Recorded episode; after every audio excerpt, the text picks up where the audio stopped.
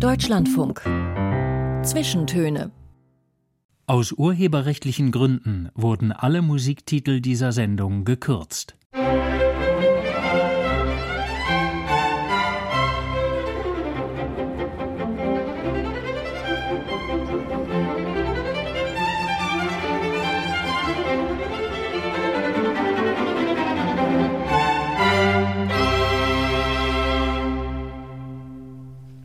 Am Mikrofon Florian Felix Wey mit hohem Besuch, hätten noch meine Eltern gesagt, wenn der Bischof kommt.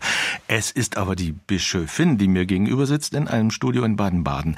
Herzlich willkommen zu den Zwischentönen, liebe Hörerinnen und Hörer und besonders herzlich willkommen Frau Professor Dr. Heike Springhardt, Bischöfin der Evangelischen Landeskirche in Baden. Ich grüße Herr Wey.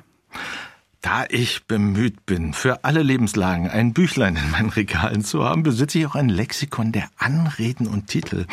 Dem entnehme ich, dass ich Sie, wäre ich zum Beispiel im diplomatischen Dienst ziemlich zivil als Frau Landesbischöfin anreden, dürfte, während ein männlicher katholischer Kollege doch eine Exzellenz wäre, zumindest wenn er darauf besteht. Wie ist das, wenn Sie als Landesbischöfin einen katholischen Kollegen treffen? Sagen Sie dann einfach nur Herr Kollege oder gibt es da tatsächlich noch so Formen, die man wahren muss?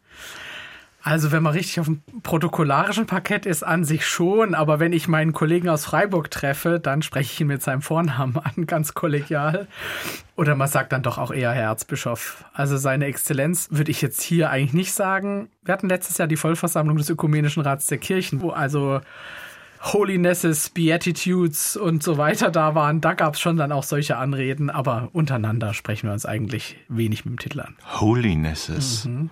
Was für eine Kirche war das dann? Ja, das sind dann orthodoxe Patriarchen zum Beispiel oder eben Eminenzes, ja, die Eminenzen. Bei den Orthodoxen vor allen Dingen sind die Hierarchien irgendwie nochmal klarer oder eben auch die, wie soll ich das sagen, die Würde des Amtes, die sich auch durch solche Anreden nochmal anders zum Ausdruck bringt. Da sind wir doch in Deutschland protestantisch nüchterner. Ich hätte sie allerdings auch ganz anders annoncieren können. Etwa so. Mir gegenüber sitzt eine Slam-Poetin, ich korrigiere, eine Preacher Slam-Gewinnerin, eine wort- und stimmgewaltige Frau, die mal ebenso in ihren Predigten wirkmächtige Hashtags erfindet. Was ist bitte ein Preacher Slam, Frau Springhardt? Preacher Slam ist sowas wie Poetry Slam, nur dass es Preacher machen. Also heißt, dass es kreativer Umgang mit Wort und Sprache ist, kurze Texte. An sich ist die Form ja nicht festgelegt, aber es geht darum, in, meist sind es so fünf, sechs Minuten, in so einem Mittelweg zwischen Poesie und Predigt, aber eher Poesie und ich finde auch immer eher ein bisschen Richtung Kabarett, das zu formulieren. Also es geht an sich um das Spiel mit Wort und das Spiel mit der Sprache. Und das hat schon eine Tradition oder ist das ganz neu? Das hat schon ein paar Jahre eine Tradition. Also es gibt ja schon länger, weiß jetzt nicht, wann das historisch entstand, aber Poetry Slam, wo Dichter und Dichterinnen ihre Texte in Kneipen zum Besten geben. Ich glaube, in Marburg hat jemand entdeckt, naja, wenn wir Studierende zum Predigen ausbilden, dann bilden wir sie dazu aus, mit Sprache gut umzugehen. Und eigentlich wäre das doch ein Format, wo man das mal locken könnte. Und es ist jetzt in den letzten Jahren sehr in Mode gekommen, manchmal als reiner Preacher Slam, wo dann eben lauter Menschen, die predigen, sonst das machen.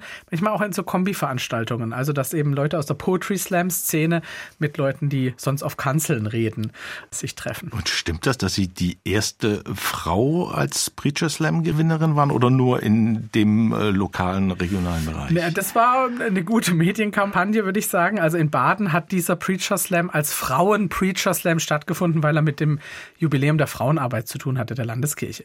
Es war, wenn ich das richtig weiß, der erste explizite Frauen Preacher Slam, weil sonst würde man jetzt dieses Thema sprechender Frauen oder Männer nicht so in den Vordergrund rücken. Und damit war es dann der erste. Und wenn man dann den ersten gewinnt, dann hat man also plötzlich, ist man eben mal die erste, ja. Aber Preacher Slam. Da waren Sie aber noch nicht Bischöfin. Nein, da war ich Studienleiterin in Heidelberg im Theologischen Studienhaus. Da kommen wir noch drauf, aber könnten Sie das mit der Würde des Amtes heute noch verbinden, auch wieder einen Preacher Slam zu machen? Ich habe letzten Sommer beim Chorfest in Karlsruhe geslammt. Zum einen glaube ich, es lässt sich mit der Würde des Amtes verbinden, weil die nicht heißt, dass man nun völlig humorfrei durchs Leben gehen muss sofort.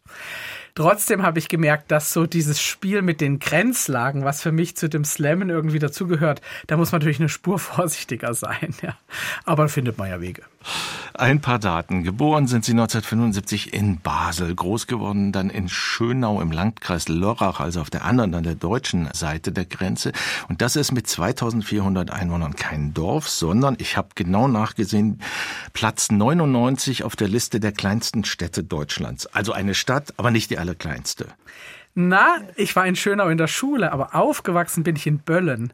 Und Böllen ist tatsächlich die kleinste selbstständige Gemeinde in Baden-Württemberg mit 100 Einwohnern. Das ist ein Dorf in diesem Gemeindeverwaltungsverband um Schönau herum. Schönau, stolz darauf, Stadt zu sein, in der Tat klein. Da war die Schule, da geht man einkaufen, ist acht Kilometer weg. Aber mein Heimatdorf ist Böllen. Und das ist nun wirklich das kleinste, jedenfalls in Baden-Württemberg. Irre ich mich da geografisch oder weht in dieser Gegend nicht der Geist von Martin Heidegger herum? Ja, der weht da. Also Tottnauberg, wo Martin Heidegger seine Hütte hatte, ist ein anderes der Dörfer dort in der Nähe. Also ich hatte Klassenkameradinnen aus Tottnauberg. Das heißt, die Gegend ist sehr katholisch, oder? Das ist sie. Also in meinem Dorf waren wir die einzigen evangelischen. Das ist in der Tat, also wenn man weiter Richtung Schweizer Grenze geht, ist die frühere Grenze zwischen Vorderösterreich und Baden und damit auch die Konfessionsgrenze. Da dreht sich dann um. Aber dort im hinteren Wiesental, wie es dort heißt, da ist sehr katholisches Gebiet. So, wie kommt man dann als einziges evangelisches Mädchen in diesem Gebiet, die Diaspora sozusagen schlechthin, wie wird man dann Pfarrerin und später Bischöfin? Sind Sie religiös geprägt von Ihren Eltern? Nicht besonders religiös geprägt. Ich bin als Kind getauft worden, weil man Kinder eben taufen lässt. Damit war ich im Religionsunterricht und hatte Bezug zur Kirche. Wir haben zu Hause natürlich haben wir das, haben wir die Feste des Kirchenjahrs gefeiert und schöne Adventszeiten verbracht. Aber bei uns zu Hause wurde weder gebetet noch in Kinderbibeln gelesen.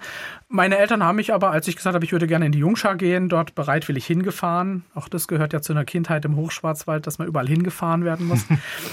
Und dann habe ich Jugendarbeit gemacht, ganz klassisch. Ich weiß, als ich ziemlich klein noch war, also so was fünfte, sechste Klasse, und wir so beim Krippenspiel mitgemacht haben, haben die immer so schmunzeln gesagt, du wirst bestimmt mal Pfarrerin. Und ich habe es spöttisch gehört, das streiten sie heute ab, dass sie es spöttisch gemeint haben und habe es immer weit von mir gewiesen. Hab dann, als es aufs Abitur zuging und ich also in der Zwischenzeit sehr aktiv war in der kirchlichen Jugendarbeit, eigentlich gedacht, ich würde gerne alles Mögliche studieren. Und habe dann relativ schnell gemerkt, das geht nicht. Mich hat dann aber die Vielfalt im Theologiestudium interessiert und gereizt. Und erstmal war das die Motivation, Theologie zu studieren. Und im Laufe der ersten Semester war dann irgendwann auch klar, dass ich auch Pfarrerin werden möchte. Das schwankt dann im Laufe von so einem Studium auch mal wieder, aber an sich war dann der Weg. Klar. Die Schwankungen interessieren besonders. Darüber reden wir vielleicht noch. Sie sind, das ist gar nicht so selten, wenn man Gäste aus Baden-Württemberg hat, hat man hin und wieder auch in den Zwischentönen einen Scheffelpreisträger oder eine Scheffelpreisträgerin. Das muss man in Restdeutschland erklären. Das ist eine Initiative, ich glaube, die kommt sogar aus dem letzten Jahrhundert, dass jeweils immer der beste Deutsch-Abiturient oder die beste Deutsch-Abiturientin so einen Buchpreis oder ich weiß nicht, was es ist, pro Gymnasium bekommt in Baden-Württemberg. Es gibt also viele, viele tausend Scheffelpreisträger. Aber wissen Sie noch, was Ihr Deutschaufsatz war? Also im Abitur weiß ich noch sehr genau, habe ich einen langen Aufsatz darüber geschrieben, über Hiob, über das Buch Hiob von Josef Roth. Das war Thema, das hatten wir als Lektüre und das war dann auch das Thema im Abitur. Und mich hatte dieses Buch sehr fasziniert in seiner Vielschichtigkeit und den Preis, wenn ich das richtig erinnere, bekommt man nicht für einen speziellen Aufsatz, die sondern, Gesamtnote, sondern für glaube, die Gesamtnote Note, in, ja, ja. Im, im, im Deutschabitur. Aber da spielt natürlich die Abiturprüfung dann eine wesentliche Rolle. Also da hatten Sie ja Glück mit dem Abiturthema, dass das sozusagen wie der Deckel auf den Topf passte bei Ihnen. Aber da gab es ja den Topf noch nicht. Also da habe ich ja noch nicht Theologie studiert. Und ähm, selbst in meinem Religionsabitur gab es Sequenzen, wo dem Beisitzer, der wusste, dass ich Theologie studieren wollte, heiß und kalt wurde, glaube ich. Heiß und kalt wird jetzt den Hörern und Hörerinnen vielleicht bei der ersten Musik, die Sie mitgebracht haben, Heike Springhardt. Denn das bricht ein bisschen mit der Erwartungshaltung, die man vielleicht an eine Bischöfin hat. Es ist ein Poptitel aus den 1980er Jahren der österreichischen Band Erste Allgemeine Verunsicherung. Ich würde sagen, hören wir es erstmal an, vielleicht auch ganz besonders auf den Text und dann reden wir drüber, warum Sie das ausgewählt haben.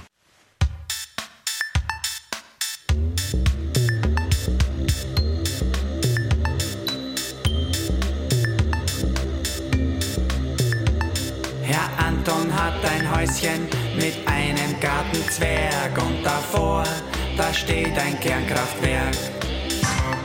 Da gab es eines Tages eine kleine Havarie, die Tomaten waren so groß wie nie und da der Sellerie. und seine Frau die Resi, die nix versteht vom Cäsi, um und vom Plutonium, die Haut verglückt mitsamt dem Tonium. Wie dem auch sei, alles geht vorbei, die Zeit heilt alle Wunden und im Mai, da war dein Sohn entbunden.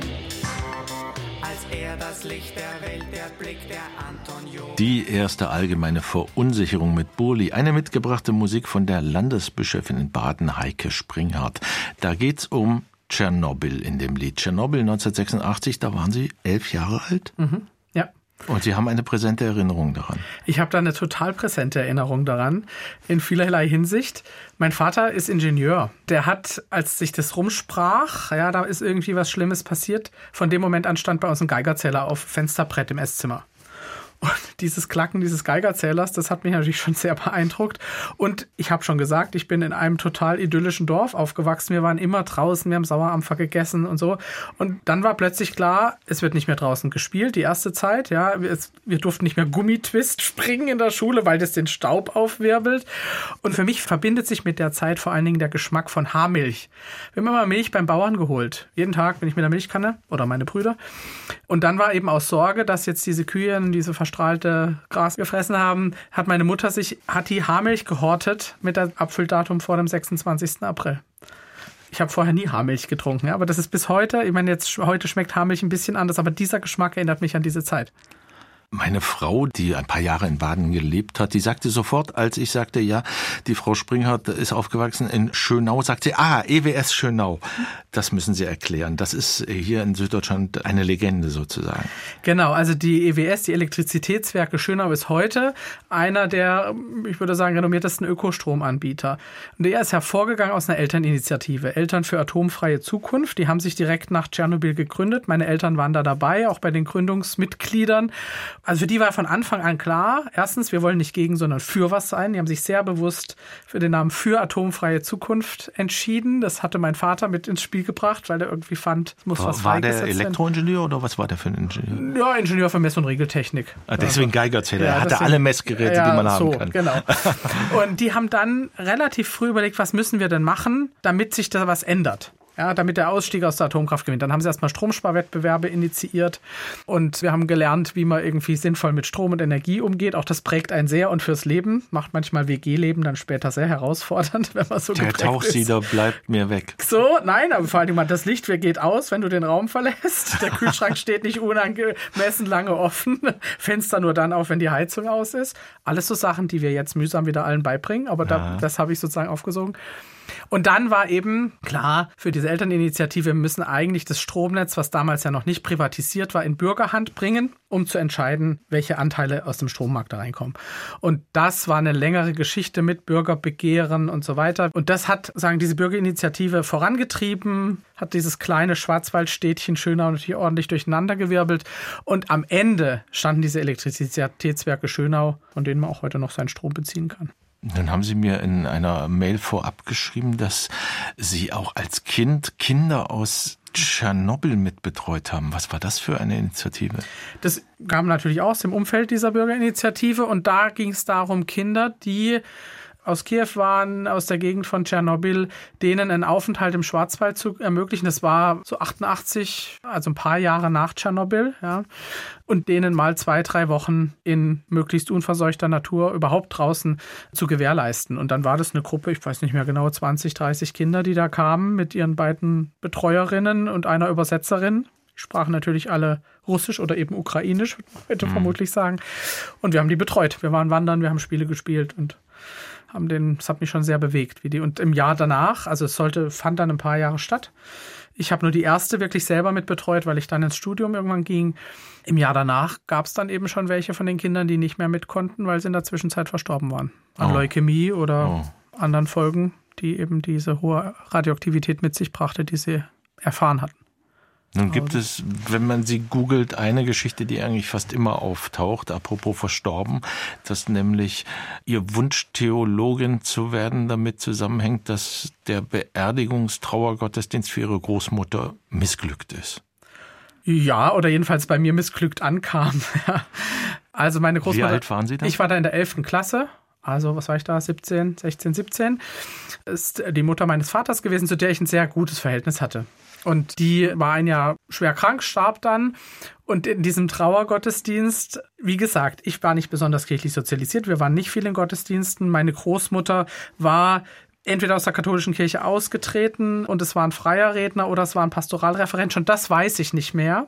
Er hat aber auf jeden Fall im christlichen Horizont geredet. Und ich erinnere mich an dieses Gefühl in dieser Trauerhalle des Ulmer Hauptfriedhofs, riesen Trauerhalle und wir haben halt zwei Reihen gefüllt als Familie zu sitzen. Und der hat eine Trauerrede gehalten, wo er eben, also heute würde ich sagen, die Auferstehungshoffnung stark gemacht hat. Aber bei mir kam an, dass der irgendwie ein Bild zeichnet von, die ist jetzt im Himmel und irgendwie ist alles gut und ich habe in mir so diese Wut gehabt. Ich sehe da den Sarg vor mir stehen mit meiner Großmutter, um die ich sehr trauerte. Und an diese Wut, dass ich irgendwie dachte, das stimmt doch alles nicht, in dem Moment, das ist keine dogmatische Aussage, habe ich auch schon da viel Post gekriegt. jetzt die Theologieprofessorin. ja, genau. Aber in dem Moment habe ich diese Wut gehabt, dass ich, ich fühlte mich vertröstet, ich fühlte mich nicht ernst genommen in meiner Trauer und es war völlig weg von meinem Gefühl, wie ich da saß, was der gesagt hat. Und dieser Ärger daran und auch eine ziemlich intensive Trauerzeit danach, dass das was mit meiner Entscheidung, Theologie zu studieren, zu tun hatte, war für mich dann erst später irgendwie deutlich, als ich dann gemerkt habe, welche Themen sich für mich dann auch durchgezogen haben oder wo so mein Herz hm. schlug und ich dann irgendwann auch fand, ich müsste noch ein Buch über Sterben schreiben, ja. Das merkt man ja oft erst sehr viel später wieder. Aber heute, von heute her würde ich sagen, das war wahrscheinlich eigentlich das Grunddatum, was dazu geführt hat, dass ich mich angefangen habe, mit dem Glauben auseinanderzusetzen und dann später eben auch Theologie zu studieren.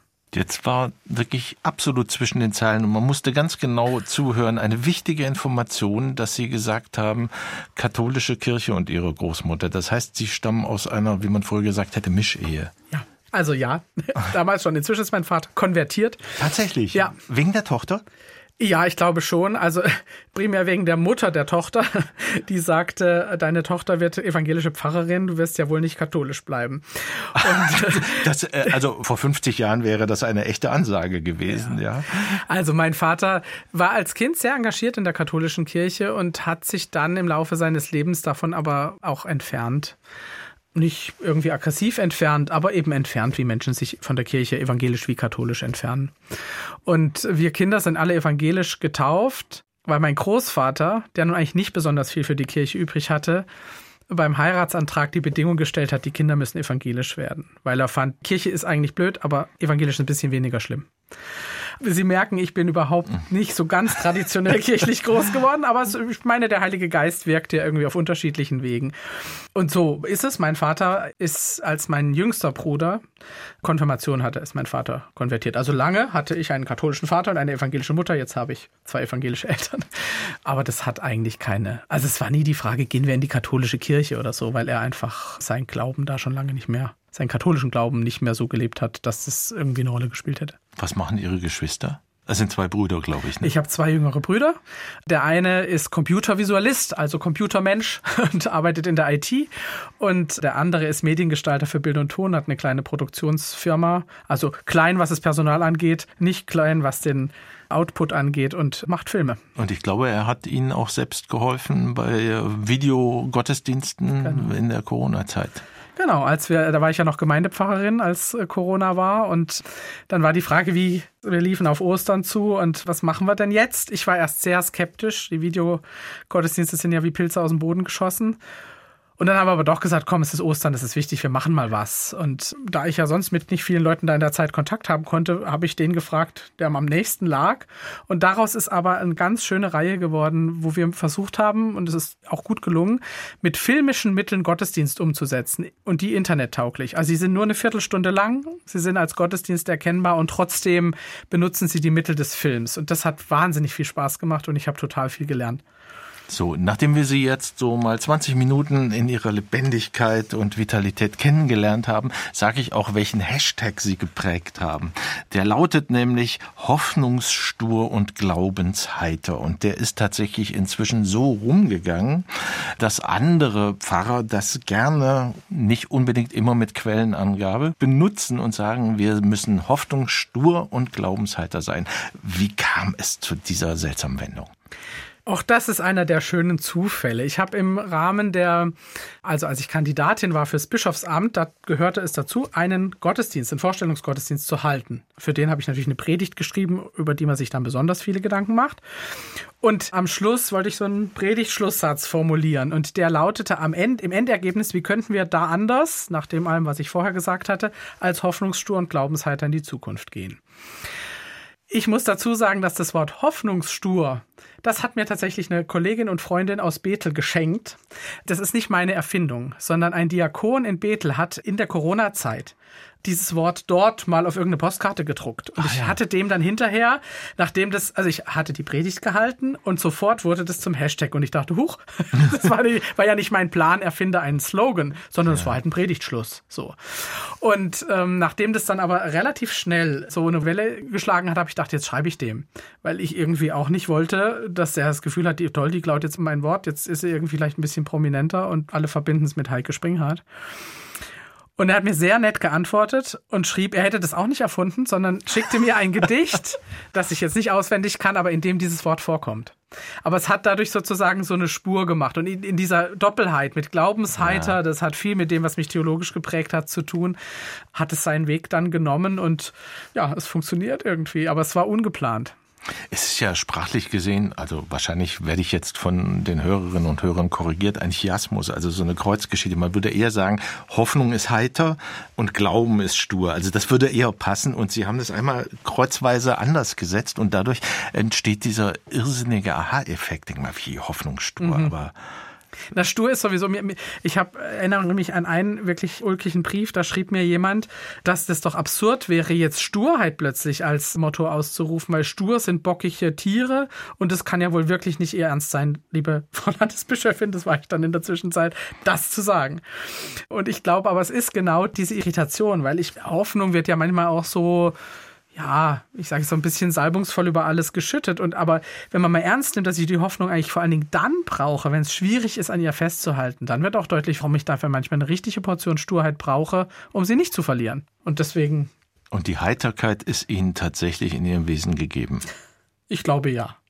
Die Heiterkeit ist ja kein, ist ja nicht so ein Dauergrinsen, sondern ist für mich, und so bin ich von meinem Wesen her eben, auch in schwierigen Zeiten des Lebens, das zu sehen, was eben trotzdem, man trotzdem mit einem Schmunzeln daneben stehen kann oder auch nochmal einen Schritt daneben zu stehen und die Welt heiterer zu sehen, ja.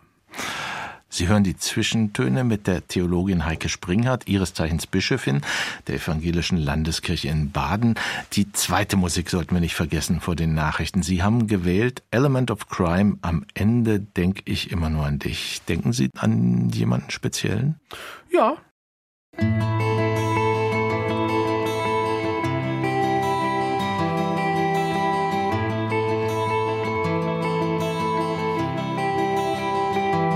Auf einem Spielplatz ruft ein Kind nach seiner Mutter, damit die sieht, wie hoch das Kind schon schaukeln kann. Und es wirft die Beine vor und hoch zum Himmel, bis ein Schuh davon fliegt und er landet dann auf einem Auto, das am Straßenrand geparkt ist auf dessen Windschutzscheibe Schwein geschrieben steht. Und das Metallic braun und glatt wie deine Haare, genau wie du sein wahres Alter nicht verrät. Und am Mikrofon ist weiterhin Florian Felix Wey zusammen mit der Bischöfin Heike Springhardt der Evangelischen Landeskirche in Baden. Auf ihrer persönlichen Webseite, die glaube ich noch aus der Zeit vor der Bischofswahl stammt, steht folgender Satz und zwar in Fett gedruckt. Man kann nur gerne mit Freuden Theologe sein oder man ist es im Grunde gar nicht. Grämliche Gesichter, verdrießliche Gedanken und langweilige Redensarten können gerade in dieser Wissenschaft unmöglich geduldet werden.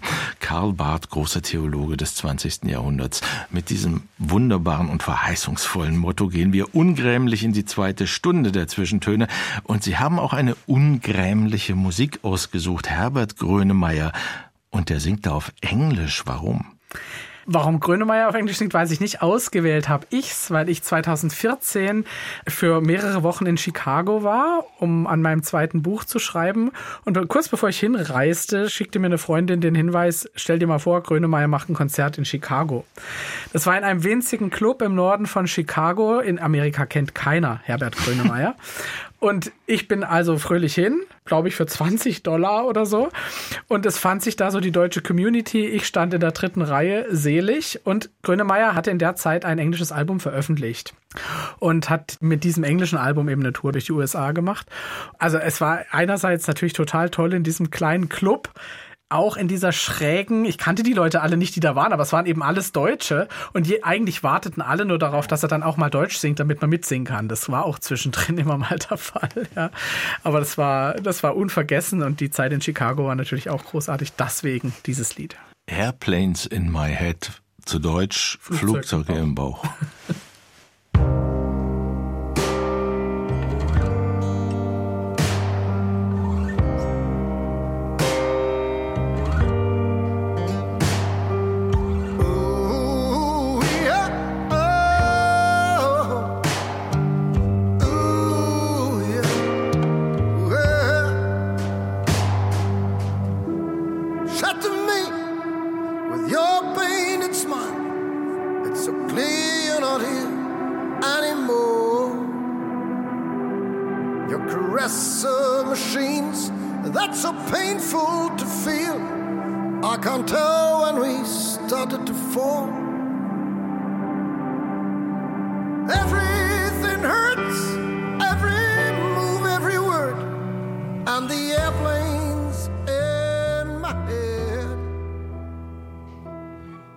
Zwischentöne im Deutschlandfunk. Zu Gast die Bischöfin Heike Springhardt. Chicago ist mein zweites Zuhause, haben Sie mal gesagt. Also von kleinsten Dorf Baden-Württembergs in die drittgrößte Stadt der USA. Ja, auch das ergab sich einigermaßen zufällig über einen Professor der University of Chicago, der regelmäßig in Heidelberg war und als ich dabei war, mein zweites Buch zu schreiben, während ich Studienleiterin im Studienhaus war und Assistentin an der Theologischen Fakultät und eigentlich gar nicht dazu kam, irgendwas zu schreiben, war der mal da und wir unterhielten uns und ich gesagt, ich muss das Projekt jetzt entweder begraben oder ich muss mal irgendwie vorankommen. Und er sagt, du kannst jederzeit nach Chicago kommen. Und dann habe ich alle meine Urlaubs- und Dienstbefreiungs- und Fortbildungstage zusammengenommen und bin in den Semesterferien eben nach Chicago. Und äh, da habe ich wirklich erlebt, was Flow ist. Ich hatte da einen sehr strukturierten Rhythmus. Ich habe auch gemerkt, warum Menschen im Kloster leben, obwohl ich überhaupt nicht im Kloster war. Aber ich bin jeden Tag von morgens bis abends in der Bibliothek gesessen. Draußen waren knapp 40 Grad, drinnen waren 15, also eingemummelt wie verrückt. Und bin ich abends mit kalter Nase dann in diese Hitze gelaufen. Ähm, Wir müssen ja. noch mal einhaken, weil Sie das schon zweimal erwähnt haben. Das Theologische Studienhaus. Also Sie haben Theologie studiert, Sie sind ähm, Vikariat gemacht, sind ordiniert worden und dann waren Sie Leiterin eines theologischen Studienhauses, das äh, im Internet ganz großartig aussieht in Heidelberg unterhalb des Philosophenweges. Was ist das? Das ist ein Wohnheim für Studierende. Das ist gut 100 Jahre alt. Während meiner Zeit dort haben wir das 100-jährige Jubiläum gefeiert. Da wohnen knapp 30 Studierende. Die Hälfte davon studiert Theologie und die andere Hälfte Hälfte studiert alles Mögliche. Also es ist nicht nur Theologinnen und Theologen da. Und es gibt eine halbe Pfarrstelle, die ich eben innehatte als Studienleiterin, um dieses Haus zu leiten. Da wohnt man auch dort. Also Sie sind eine Art Herbergsmutter gewesen oder ja, auch der Geist, der über allem schwebt. So vielleicht, also ja, also Herbergsmutter würde ich nicht sagen, aber natürlich diejenige, die inhaltlich das Programm gemacht hat und ansprechbar war für die Studis. In der Zeit zwischen 20 und 30 tut sich viel, da gibt es viel Bedarf für Seelsorge. Mhm. Und wenn man eben auch das Leben so miteinander teilt, es gibt dann, die essen dort auch gemeinsam im Speisesaal und ich habe da oft auch mitgegessen und dann entwickeln sich Gespräche natürlich natürlich nochmal anders und es entsteht anders ein Vertrauen, sodass das auch ein Ort ist, wo die, die das wollten, eben auch eine sehr intensive persönliche Begleitung erfahren haben. Einmal die Woche gibt es einen inhaltlichen Hausabend zu verschiedenen Themen und es gibt regelmäßige Andachten. Also es ist ein ganz intensives Leben und Arbeiten dort. Das war eine große Chance. Das habe ich neun Jahre gemacht, sehr gerne mit einer halben Stelle. So, jetzt sind wir schon im Theologischen ein bisschen gelandet. Das Motto der Jahreslosung der EKD lautet dieses Jahr, du bist ein Gott, der mich sieht. Das ist ein bisschen doppeldeutig. Ne? Das kann ja einerseits sagen, guck mal, Gott sieht alles, ne? mach bloß nichts Böses, so wie es in unserer Kindheit vielleicht stattgefunden hat. Oder eben, Gott sei Dank endlich mal jemand, der mich so sieht, wie ich bin. Mhm. Genau. Also für mich ist es nicht Big Brother is watching you. Das könnte ja fast die wörtliche Übersetzung sein. Dieser Satz stammt ja aus der Geschichte im Alten Testament, wo Hagar, die Zweitfrau von Abraham in die Wüste im Prinzip in die Wüste geschickt wird von Sarah, für die sie als Leihmutter fungierte. Und dann gab es eine Eifersuchtsgeschichte und die geht also verzweifelt in die Wüste. Dort am tiefsten Grund, am tiefsten Boden ihrer Verzweiflung erinnert sich sich aber daran, Gott, du bist einer, der mich sieht. Und ich glaube, wenn man sich diesen Kontext klar macht, dann wird auch sehr klar, was damit gemeint ist und was mir daran auch wichtig ist, dass Gott und auch unser Miteinander in der Kirche hoffentlich so ist, dass ich mich gesehen weiß im guten Sinne. Mit dem, was ich zeige und auch mit dem, was ich nicht zeige. Und dass es da jemanden gibt, der auch die Seiten sieht, die völlig jenseits von Hochglanzinszenierungen, Facebook-Posts und klugen Lebensläufen stattfinden kluge Lebensläufe. Jetzt haben Sie mir ein schönes Stichwort gegeben. Vor Ihnen liegen Lose, tatsächlich so zusammengerollte farbige Lose, die ich selbst hergestellt habe, 18 Stück an der Zahl, mit lauter Klugheiten und vielleicht auch Klügeleien, nicht theologischer Art von Philosophen, von Schriftstellern. Ich bin über die Jahreslosung da drauf mhm. gekommen mhm. und dann war ich ein bisschen enttäuscht, weil ich feststellte, dass die Jahreslosung tatsächlich gar nicht gelost wird, sondern über einen Gremienweg durch Vorschläge und dann auch ausdiskutiert wird. Jetzt gucken Sie Sie mich ganz. Äh, ja, aber ich überlege gerade, die Tageslosungen werden ja wirklich die Tageslosung, die, ja, ja. die, die Herrenhuter losen. Die Herrenhuter mit den Tageslosungen, ja. übrigens, die für diesen Sonntag lautet, erfreue mich wieder mit deiner Hilfe und mit einem willigen Geist rüste mich aus. Das ist für uns beide vielleicht ganz nützlich heute. Aber die Jahreslosung der EKD ist eher in einem diskursiven mhm. Prozess entsteht die. Aber die klassische Losung ist ja wirklich das Los. Man ja. lost einen Bibelspruch aus. Und ich habe jetzt hier ein paar Lose vor Ihnen liegen und ich würde Sie einfach mal bitten, bitten, mal einfach eins zu ziehen und vorzulesen, was drauf steht. Ja, sehr gerne. Wunderbar, diese bunten Lose hier. Ich hoffe, das ist bei den Herrenhutern auch so schön bunt ist. Ich nehme das in rosa. Soll ich es vorlesen? Ja. Sie haben gesagt, das sind nur Philosophen und Literaten und ich habe prompt das von Dietrich Bonhoeffer gezogen. da steht, einen Gott, den es gibt, gibt es nicht. Sie haben das Allerschwerste gezogen. Ich glaube, darüber so sind schon viel, darüber sind, glaube ich, schon sehr viele Aufsätze und Dissertationen und Predigten erschienen. Das ist tatsächlich, Sie haben recht, ich glaube, der einzige Theologe, der in den Losen drin ist. Fällt Ihnen dazu was ein? In drei Sätzen oder müssten Sie jetzt eine Vorlesung halten? Wenn ich es nicht auch in drei Sätzen sagen könnte, dürfte ich nicht Bischöfin sein. Das ist aber trotzdem eine ziemliche Herausforderung.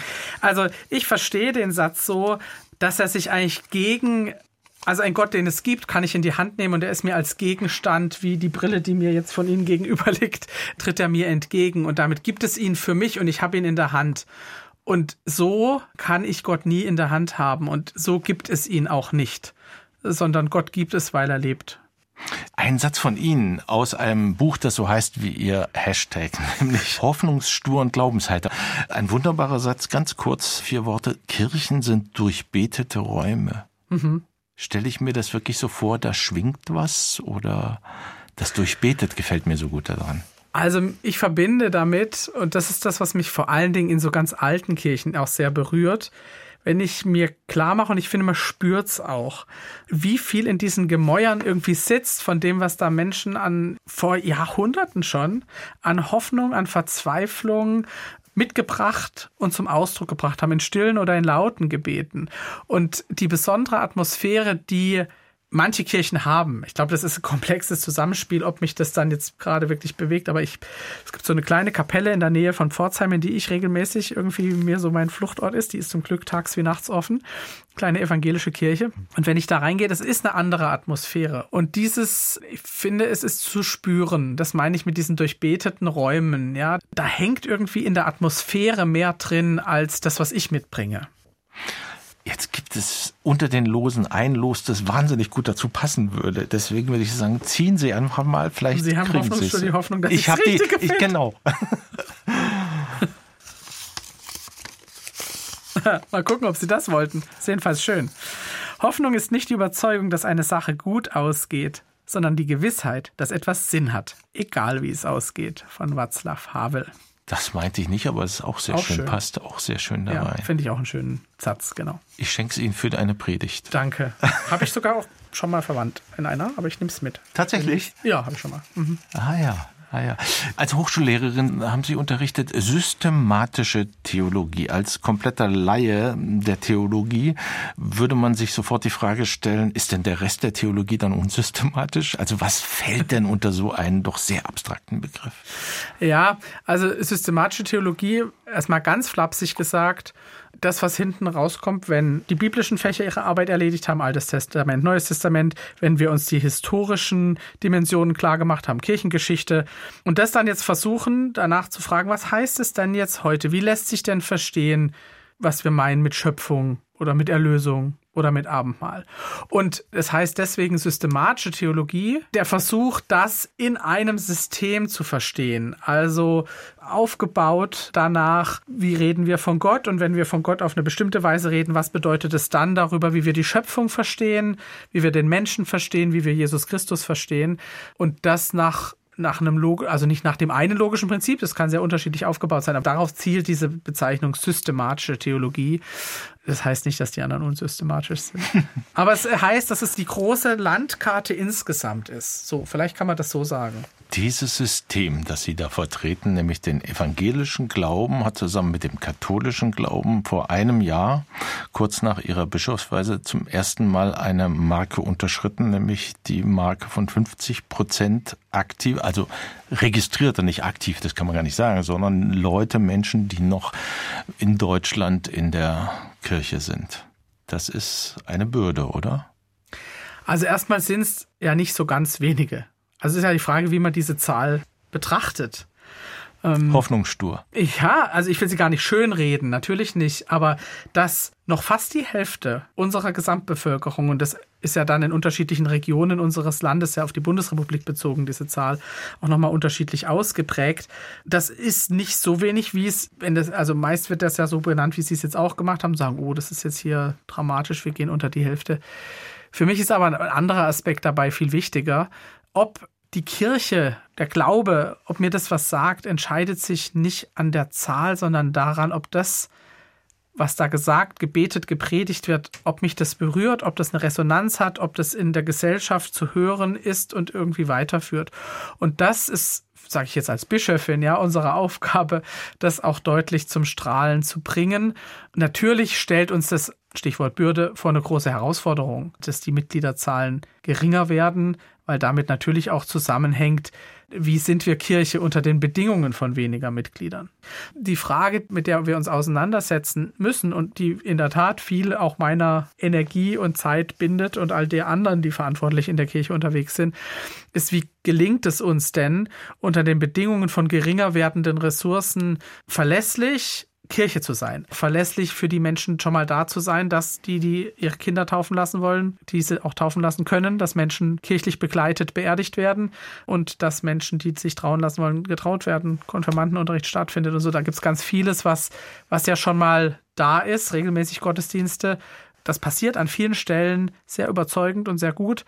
Wir müssen aber noch stärker den Blick auch darauf wenden, die Menschen zu erreichen, die bisher sagen, ja, ich bin in der Kirche, zum Glück sind sie es noch, aber für die das eigentlich jetzt nicht so eine Option ist, dahin zu gehen. Also dafür müssen wir den Blick noch schärfen und ehrlich hingucken. Vielleicht müssen wir das Ohr schärfen. Man kann Menschen ja auch mit Musik erreichen und das hören wir jetzt einfach mal.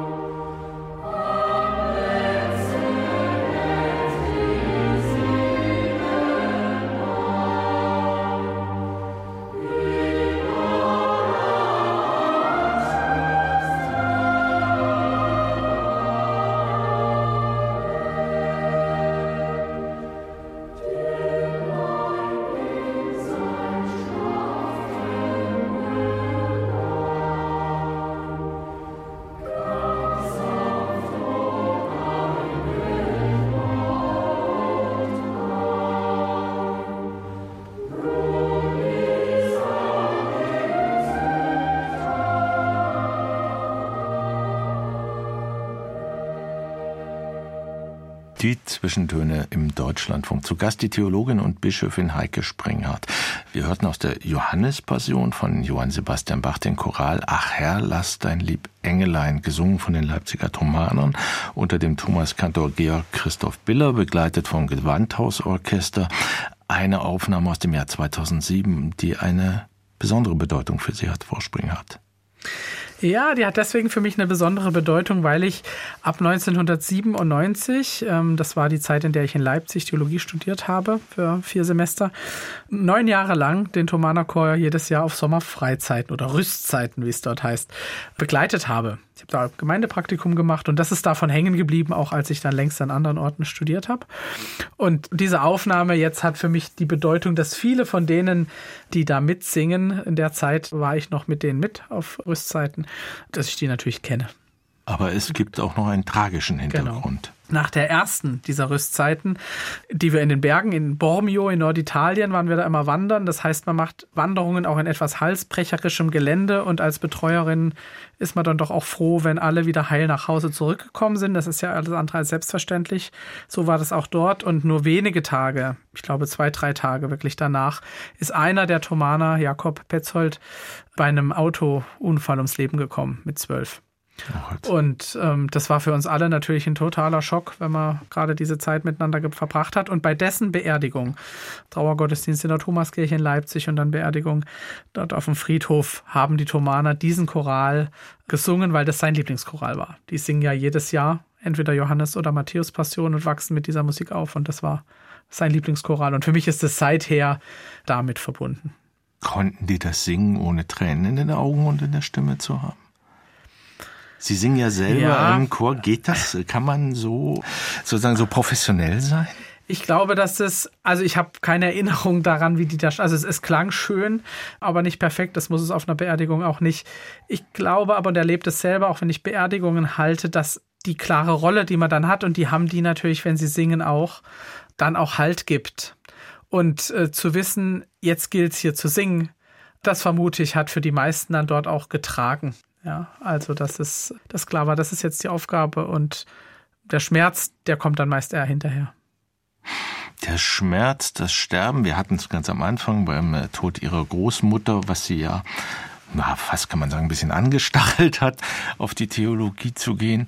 Das spielte dann im Laufe ihres Studiums und ihrer wissenschaftlichen Karriere auch eine große Rolle. Das heißt, diese Szene in Chicago, wo sie dann da gearbeitet haben, an ihrer Habil, da geht's um was geht's? Verletzlichkeit. Ja, am Ende geht es um Verletzlichkeit. Das Buch trägt den Titel Der verwundbare Mensch. Meine Ausgangsfrage war aber, wie können wir theologisch so über das Sterben nachdenken und reden, dass wir natürlich von der Hoffnung herkommen, die uns trägt, aber dem Schmerz und dem Schweren nicht ausweichen, sondern es auch theologisch benennen. Das war sozusagen meine Frage. Und darüber bin ich auf den Aspekt der Verwundbarkeit und Verletzlichkeit des menschlichen Lebens gekommen der damals, inzwischen äh, hat sich das ein bisschen weiterentwickelt, aber jetzt noch nicht zu einer zentralen Begriff in der Theologie gehört hat, obwohl wir davon immer reden. Wir reden von den Wunden Christi und wir reden von dem verletzlichen Menschen. Aber dass es eine theologische Kategorie ist, das hat da, gab es so einzelne Ansätze in den USA, denen ich da natürlich dann auch begegnet bin. Inzwischen gibt es in Deutschland auch in der Theologie, in anderen Wissenschaften sowieso eine breite Debatte um Vulnerabilität. Und Corona hat dann nun also gerade auch dazu beigetragen, dass nun wirklich der Letzte gemerkt hat, dass menschliches Leben vulnerables Leben ist. Ich wollte gerade sagen, also Sie sagen, in der Theologie hat das nicht die Rolle gespielt, die es jetzt spielt, aber anthropologisch gesehen ist es ja sozusagen der Urgrund. Also ich muss nur ein Küchenmesser nehmen, die Zwiebel schneiden, wups, habe ich mich geschnitten und ich mhm. merke, ich bin verletzlich und diese dünne Haut, die könnte jetzt, wenn ich Bluter wäre, wäre das doch mein Ende. Ja, mir ist bei der Verletzlichkeit wichtig, dass es das erste ist auch für mich, darum kam ich ja über das Sterben dahin, sind die riskanten Seiten und die schmerzhaften Seiten. Aber dass Verletzlichkeit die Fülle des menschlichen Lebens oder der Schatz auch des menschlichen Lebens ist, das hat seinen Grund darin, dass ja genauso die, die tief im Innersten uns treffenden positiven Erfahrungen, Vertrauen, Liebe, Lernen, all das ist ohne Verletzlichkeit nicht möglich. Wenn wir kann uns, enttäuscht werden. Kann enttäuscht werden, ja, aber sie entsteht auch erst, wenn ich mich wage, dem anderen mich in meiner Verletzlichkeit, also mich verletzlich zu machen, weil ich Seiten von mir zeige, die ich sonst vielleicht nicht zeige. oder unser Gespräch, ja, das, das lebt ja davon, dass wir uns aufeinander einlassen. Schon damit mache ich mich verletzlich, aber sie auch. Das finde ich ist dabei ein ganz wichtiger Punkt, dass Verletzlichkeit tiefsten Schmerz bedeuten kann, jedenfalls die Möglichkeit, dass er passiert, aber eben auch tiefste und nochmal auf einer anderen Ebene Begegnung, Erfüllung und Erfahrung von menschlicher Nähe. Und das gehört beides zusammen. Und dann gibt es den Tod und das Sterben. Und da habe ich ein Wort, ein uraltes Wort, das mir sehr gut gefällt bei Ihnen gelesen, der Widerfahrnischarakter des Sterbens. Mhm. Das heißt, niemand hat es so recht in der Hand, es kommt überein. Ja. Also selbst dann, es gibt ja unterschiedliche Arten zu sterben, ja, aber auch dann, wenn sich der Tod ankündigt, weil eine lange Krankheitsphase da ist, das Sterben geschieht. Ohne man kann es auch vielleicht verzögern, aber man, kann es verzögern, man kann aufhalten. den Schmerz lindern und das ist ja das Gute an Palliativmedizin. Wir können viel dafür tun, dass Menschen nicht einsam sterben. Das ist vielleicht die größte Angst, die Menschen haben und die ich auch teile, ja, einsam mhm. zu sterben. Mhm. Aber wann es genau kommt, und ob jemand sterben darf. Es gibt ja nun auch die äh, langen Leben, wo einfach Menschen auch wissen, ich bin müde, mein Leben ist vorbei und, und der Tod kommt nicht. Auch das gibt's. Gibt's da klare Antworten? Oder, also ich, die Gesellschaft ringt insgesamt mhm. jetzt auch gerade mit dem Sterbehilfegesetz wieder und die Kirche ringt vermutlich auch. Ja. Also ja, wir ringen und nein, es gibt keine klaren Antworten. Zentral an diesem Gedanken, dass das Sterben und das Leben mir widerfährt und mir geschenkt ist, ist schon, dass ich dem ausgesetzt bin. Wenn wir aber dann jetzt ganz konkret in der Frage um aktive Sterbehilfe reden, dann reicht es nicht plakativ zu sagen, das Leben ist Gabe und äh, wir, wir, damit haben wir nichts zu tun, denn wir gestalten das Sterben immer schon. Also auf Palliativstationen ähm, die Frage der, der Dosierung entscheidet über die Länge des Lebens. also die Qualität genau. steht im Verhältnis zur so Verkürzung des Lebens. Und das finde ich auch richtig und kann auch anders nicht sein. Wichtig für die gesellschaftliche Diskussion ist, glaube ich, dass wir den Begriff der Autonomie uns nochmal kritisch angucken. Mhm. Also darüber läuft es ja dann oft, dass sozusagen die, die Freiheit, die wir haben, ist, wir können über unser Leben in jeder Hinsicht selber bestimmen. Und ich finde, da wichtig, dass wir nochmal unterscheiden zwischen den Freiheitsgewinnen, die in Selbstwirksamkeit liegt und die darin liegt, dass nicht ein anderer übergriffig über die andere Person entscheiden darf. Aber ich bestimme mein Leben nie vollständig selber. Es bestimmen immer andere mit. Mhm. Es reden andere mit, Stimmen in mir und Stimmen außerhalb von mir. Und die Bedingungen verschieben sich und es wird richtig komplex. Und dazu trägt, glaube ich, ein klarer Blick auch auf die Verletzlichkeit zu, wenn wir uns dem aussetzen, was es denn im Konkreten heißt. Und da gibt es dann keine schwarz-weißen Antworten mehr. Nehmen Sie doch noch mal los. Auch da gibt es vielleicht etwas, was dazu passt oder was uns wo ganz anders hinlenkt. Gerne. Arthur Schopenhauer. Oh. Hoffnung ist die Verwechslung des Wunsches einer Begebenheit mit ihrer Wahrscheinlichkeit. Die Verwechslung des Wunsches einer Begebenheit mit ihrer Wahrscheinlichkeit. Das muss ich ja selber dreimal lesen, bis ich das verstehe. Die Hoffnung ist unwahrscheinlich. Der Wunsch trägt uns dahin, etwas mhm. für wahrscheinlicher zu halten, als es in Wirklichkeit ist. Es sozusagen einer von ganz vielen Anti-Hoffnungssätzen, genau. Äh, äh, nicht nur bei Schopenhauer, sondern mhm. der Realist würde sagen, es ist unrealistisch zu hoffen. Genau, wer Visionen hat, soll zum Arzt gehen. Ja, Helmut Schmidt. Genau. ja, aber das ist eine billige Hoffnung. Also zum einen finde ich jetzt, dass man mal den Wunsch einer Begebenheit, man könnte ja auch sagen, die Sehnsucht, nicht so schlecht reden sollte, sondern ihr ihr Recht gibt. Und der Wunsch einer Begebenheit, oder ich sage jetzt nochmal die Sehnsucht danach, die rechnet damit, dass noch was offen ist im Leben und die spürt, was das mit mir macht dass noch was offen ist. Dass das vielleicht auch richtig wehtut oder dass ich mich dahin wünsche.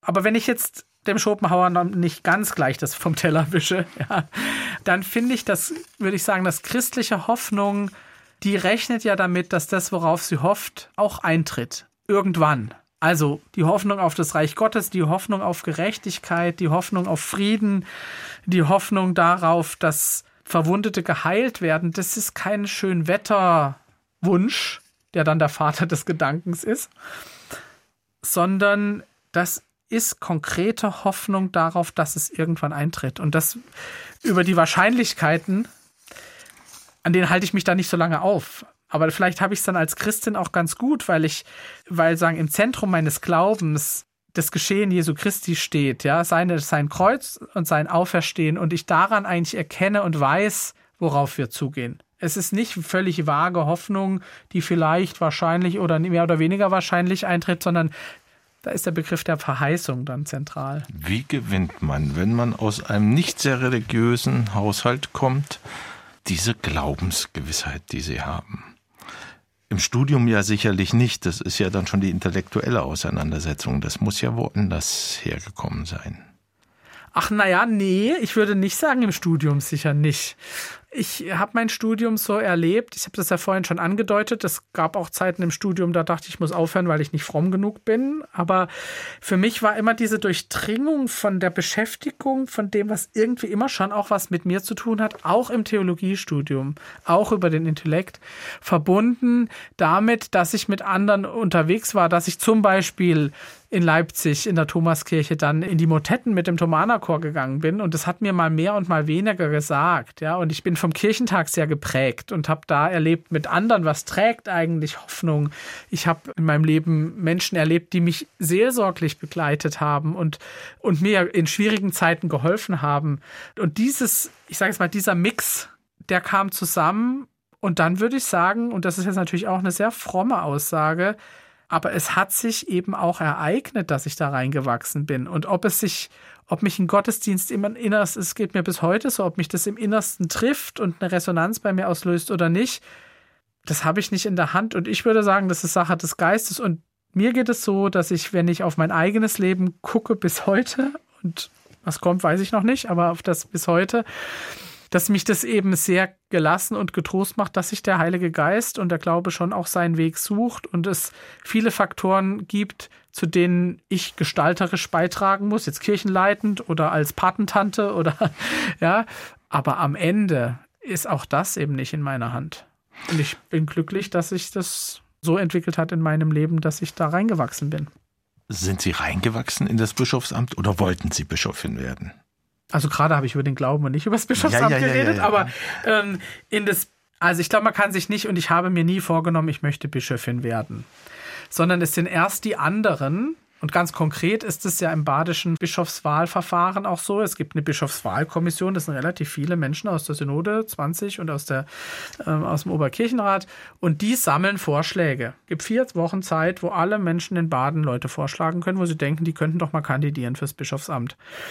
Und als diese Frist war, haben mich manche angerufen, manche, die mich kannten und viele, die mich gar nicht kannten, aber die zum Beispiel diese Videogottesdienste erlebt hatten und gesagt haben, wir würden Sie gerne vorschlagen, wollen Sie, sind Sie bereit zu kandidieren? Und da habe ich zu denen immer gesagt, ich weiß es noch nicht, ob ich kandidieren möchte. Das war ein längerer Prozess, mir das zu überlegen, könnte das mein Weg sein. Also auf allen Ebenen, im Gespräch, im Abwägen, aber auch ein geistlicher Prozess. Und dann irgendwann war ich an dem Punkt zu sagen, wenn die Synode und auch wenn Gottes will, dass ich diesen Weg gehe, dann stelle ich mich zur Verfügung. Also es war für mich nicht, was könnte der nächste Karriereschritt sein, sondern bin ich bereit, mein Leben meiner Kirche und diesem Amt zur Verfügung zu stellen. Und dazu habe ich irgendwann Ja gesagt und dann habe ich kandidiert und dann wollte ich es auch werden und habe das sozusagen alles dran gesetzt, einen guten Vorstellungsgottesdienst und eine vernünftige Wahlrede zu halten, klar. Aber, Aber das ist ein dann, Prozess. Es war ein schwieriger Wahlgang, also war relativ knapp. Wären Sie enttäuscht gewesen oder wäre es dann sozusagen auch richtig gewesen, wenn Sie nicht gewählt worden wären? Also ich bin nicht besonders verbissen in die Wahl gegangen. Ich war ja in der Gemeinde noch nicht besonders, in der Gemeinde, in der ich war, in Pforzheim noch nicht besonders lang, erst seit knapp drei Jahren und ich hatte noch viele Pläne, was ich dort machen wollte. Und das war eine ziemlich komfortable Ausgangssituation, weil ich wusste, wenn ich nicht gewählt werde, freuen die sich. Also sie haben sich auch mitgefreut, als ich gewählt wurde. Aber es, es, war eben so, dass sie auch wirklich traurig waren, dass ich ging. Und ich wusste, ich kann dahin zurückgehen und wir hätten was anpacken können. Das hat mir eine große Gelassenheit gegeben. Natürlich war es in der Situation der Wahl trotzdem so, man imaginiert sich so intensiv in dieses Amt hinein, dass es echt auch eine Herausforderung gewesen wäre. Aber das ist klar bei einer Wahl. Irgendjemand muss diese Herausforderung dann auch annehmen für sich da sich auch wieder davon zu verabschieden und sich dann neu zu sortieren und zu überlegen, was mache ich dann. Die wievielte deutsche evangelische Bischöfin sind Sie? Ich habe es ehrlich gesagt versucht rauszufinden, aber man kann es schwer ermitteln, weil es gibt keine echten Listen. Sieben oder acht oder sechs so. Sind sechs, sechs. Also sechs auf EKD-Ebene. Jetzt sozusagen als Landesbischöfinnen, die wir heißen ja auch unterschiedlich. Also mhm. in der Pfalz heißt die Kollegin Kirchenpräsidentin, wo an die Westfalen heißt sie Präses. Das macht es noch schwieriger, es rauszufinden. Oh, aber je, je, je. wir sind sechs leitende geistig auf dieser Ebene. Es gibt natürlich sehr viel mehr Frauen, auch nochmal auf der Ebene von Regionalbischöfinnen und Pröbstinnen Kirchen und so. Also das ist die nächste Ebene, die auch kirchenleitend unterwegs sind. Aber auf dieser landesbischöflichen Ebene sind wir sechs. Die Zwischentöne mit der Theologin im Bischofsamt, Heike Springhardt. Und wir nutzen nun die Musik zu einem rapiden Stimmungswechsel mit Nina Hagen, die allerdings hier ein bisschen wie Zara Leander klingt, finde ich.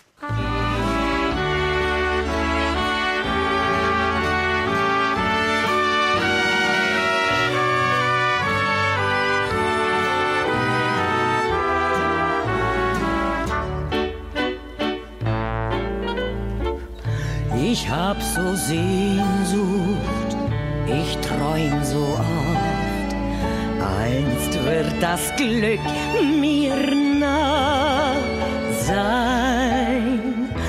Ich hab so Sehnsucht, ich hab gehofft, bald wird die Stunde da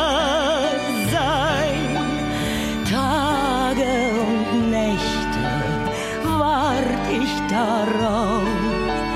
Ich geb die Hoffnung niemals auf. Nina Hagen mit dem Comedian Harmonist Klassiker Irgendwo auf der Welt mitgebracht in die Zwischentöne von Heike Springhardt. Und während die Musik lief, fiel ein schönes Wort, das Frau Springhardt prägte. Nina Hagen sei punkfromm. Ja, das war spontan gesagt, weil ich irgendwie diese Wendung, die Janina Hagen auch zum christlichen Glauben genommen hat, die ist ja auch nochmal speziell und wie sie darüber spricht, ist quer zu den üblichen Formeln. Also ich meine das positiv. Wer nicht verrückt ist, ist nicht normal. Habe ich mal irgendwo auf einer klugen Postkarte gelesen und das gilt für Nina Hagen bestimmt genauso wie für andere Menschen, die sich das, Christen nennen. Das ist jetzt auch gar nicht hoffnungsstur, sondern hoffnungsfroh, diese Musik. Ne? Das ja. ist halt so richtig so schillernd, spritzig, einfach, das macht Spaß. Ja, und ich finde, also was ich an diesem Lied so liebe, ich habe ja schon gerade die Lanze für die Sehnsucht gebrochen und das ist für mich so das Sehnsuchtslied. Ja, irgendwo gibt es ein kleines bisschen Glück hier in dieser Welt, aber ich finde eben auch die Zeile irgendwo auf der Welt fängt mein Weg zum Himmel an.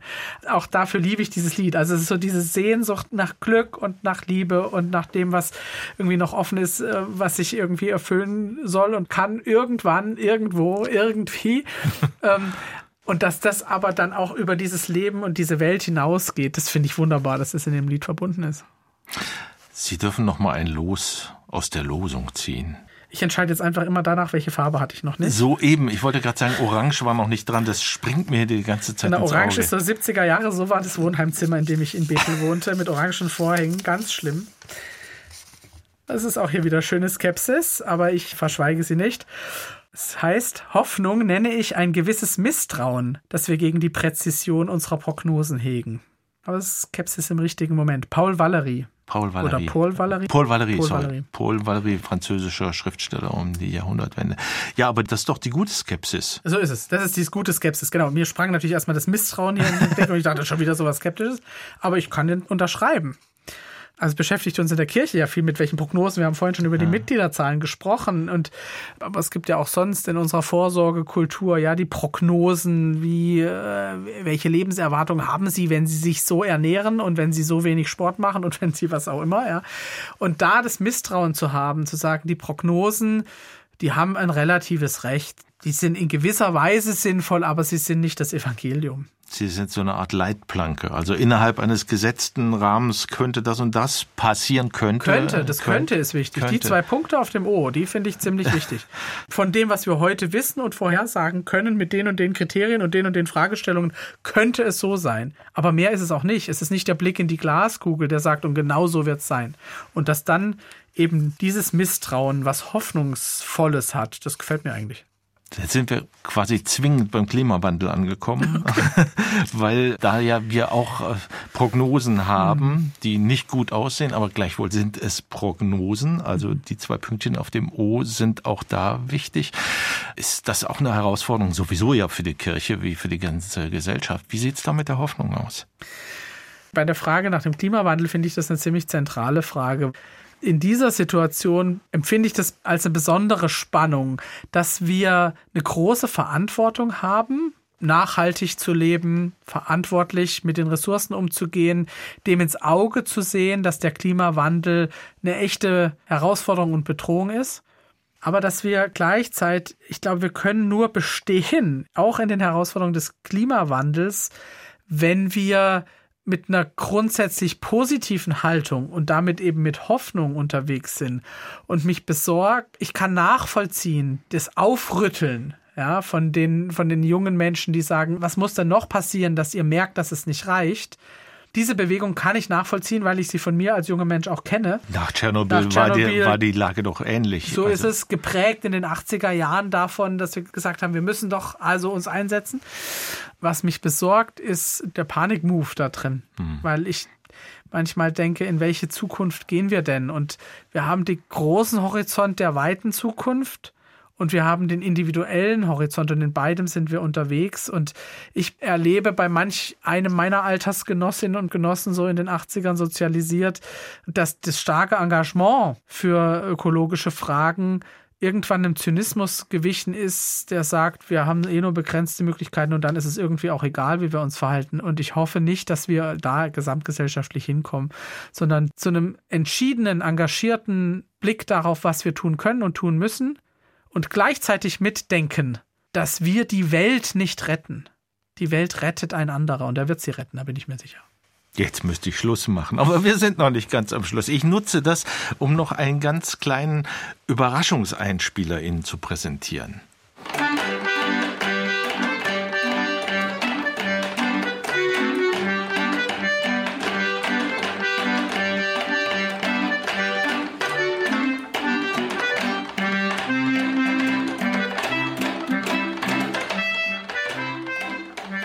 Das ist etwas sehr Seltsames. Sie hören gleich, das ist keine wirklich fließende Musik, weil da nämlich jemand an einer Kurbel dreht. Wissen Sie, was das ist, Frau Springhardt? Aha, ich Aha. ahne, was es ist. Das ist ein Ariston. Ja.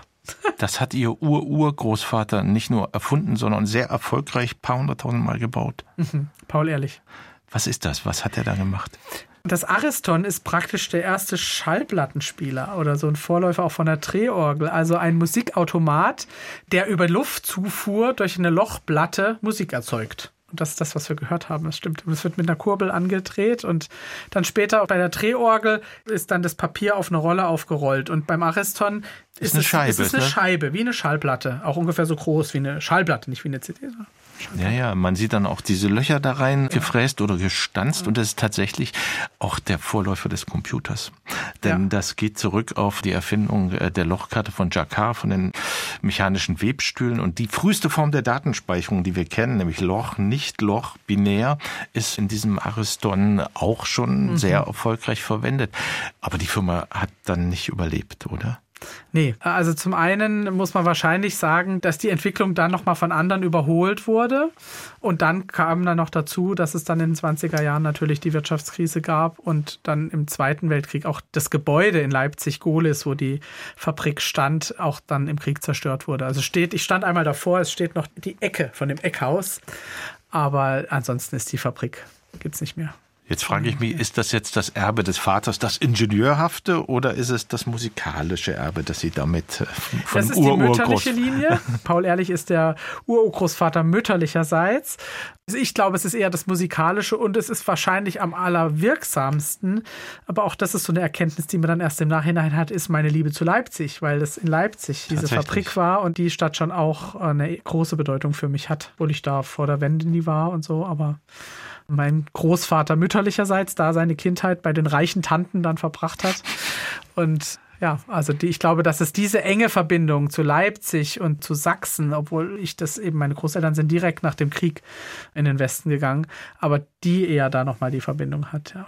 Vielleicht nehmen wir noch zum Schluss noch ein Los. Welche Farbe hatten wir? Ach, Sie können Gelb. sehen. Gelb war noch nicht da. Gelb, Sonnengelb. Ist auch schön. Mein Glaube ist wie ein fliegender Altar. Er braucht viel Brennstoff, sonst stürzt er. Monika Mann. Das ist die unbekannteste Tochter von Thomas Mann, die als Journalistin, Kulturjournalistin gearbeitet hat, so ein bisschen im Schatten von all den berühmten Verwandten gestanden hat. Ist irgendwie ein schräges Bild, ja. Ja, das stimmt. Also ich denke so bei fliegender Altar, weil ich meine, denk mal an fliegende Teppiche, fliegende Untertassen und so. Oder eben an solche Raketen. Aber irgendwie ist es auch ein super Bild. Also erstens gefällt mir, dass der Altar nicht steht, sondern fliegt. Ich meine, manchmal kann man Altäre bewegen, aber also von Fliegen sind es sind auch bewegliche Altäre weit entfernt, sondern stehen sehr fest. Und dass der aber auch nicht einfach immer schwebt, gleichmäßig, sondern eben angetrieben ist durch Brennstoff. Das finde ich, kann ich Ja, aber was, was, lassen Sie uns noch ein bisschen grübeln. Was kann der Brennstoff sein? Glaubenserlebnisse? Weil sie sagte, mein Glaube braucht viel. Der braucht viel braucht Brennstoff, viel sagt ja auch hier Brennstoff, Frau Mann. Ja, ja. Der Glaube ist nicht einfach statisch da. Also ich habe ja schon von den Höhen und Tiefen gesprochen, die zu einem lebendigen Glauben, also auch für mich, also die unvermeidlich sind. Also wenn ich sage, die gehören dazu, dann klingt es so, als müsste man sich darum kümmern. Also ich fühle, auch ich spüre den Glauben mal feuriger und mal weniger feurig. Und der Brennstoff, das sind Begegnungen mit Menschen, genau. Das kann aber auch mal so ein Wort, das richtige Bibelwort im richtigen Moment sein. Ich habe das neulich, habe ich das auf eine für mich, also hat mich fast umgehauen, äh, Weise erlebt. Mein Taufspruch hat mir bis neulich eigentlich wenig gesagt. Ich bin der gute Hirte, die Schafe kennen meine Stimme und folgen mir und äh, ich gehe ihnen voraus ungefähr. Ich kann es noch nicht mal ordentlich zitieren. Das ist der Wochenspruch von vor drei Wochen gewesen. Und äh, vom guten Hirtensonntag. Und ich habe Gottesdienst gehalten in Heidelberg. Und irgendwie hat mich in diesem Gottesdienst das erste Mal dieser Spruch so im tiefsten Inneren getroffen. Dass es sozusagen jemanden gibt, Jesus, der einen guten Hirten, der mich kennt und dem wir nachfolgen, auf dessen Weg wir unterwegs sind und in dessen Dienst ich als Bischöfin stehe. Ja. Da hat mich das das erste Mal getroffen. Ich habe diesen Taufspruch seit 1975. Den hat sich vermutlich niemand ausgesucht. Heute bittet man ja die Eltern, den Spruch sich selber auszusuchen. Ich wurde am 13. April getauft. Das war vermutlich damals der gute Hirtensonntag. Deswegen hat der Pfarrer vermutlich einfach den Wochenspruch genommen. So meine Hypothese. Und das ist so wie mit diesem Brennstoff, ja. Also solche Sprüche im richtigen Moment können ganz viel auslösen und manchmal müssen die ganz lange rumliegen, bis dann die Kohle auch mal brennt. Also da habe ich das vor ein paar Wochen selber irgendwie, hat mich wirklich sehr nachhaltig bewegt. Das ist im Grunde jetzt aber natürlich eine wüste fossile Metapher, die wir hier jetzt gebrauchen. Leider, leider sind die Zwischentöne fast zu Ende. Aber wir haben noch eine wirklich passende Schlussmusik, nämlich ein Kirchenlied. Wer nur den lieben Gott lässt walten von Georg Neumark aus dem 17. Jahrhundert. Davon gibt es mehr als 20 Vertonungen. Die berühmteste natürlich von Johann Sebastian Bach. Und die hören wir auch allerdings wieder in einer besonderen Fassung. Welcher? Aus dem Film Vaya con Dios habe ich sie ausgewählt. Das ist ein, finde ich, sehr berührender Film, in dem es im Grunde an einem fiktiven Orten entlang die Frage, worum geht es eigentlich im Leben und im Glauben. Und die Schlüsselszene mit diesem Lied ist eben, als dann einer dieser Brüder, er bringt es gar nicht zum Ausdruck, aber man spürt, jetzt weiß er, worum es wirklich geht. Das waren Sonntagsgedanken in den Zwischentönen mit der Landesbischöfin von Baden. Vielen, vielen Dank, Heike Springhardt, für Ihr Kommen, Ihre Worte und Ihre Heiterkeit. Man mag es ja nicht so oft zu jemand sagen, aber ich variiere Sie im Grunde nur, bleiben Sie stur. Dankeschön. Vielen Dank für die Einladung. Am Mikrofon war Florian Felix Wey und dankt Ihnen, liebe Hörerinnen und Hörer, fürs Zuhören. Nächste Woche ist der österreichische Reiseschriftsteller Karl Markus Gauss Gast bei Raul Mörchen in den Zwischentönen. Und jetzt unser Schlusschoral. Thank you.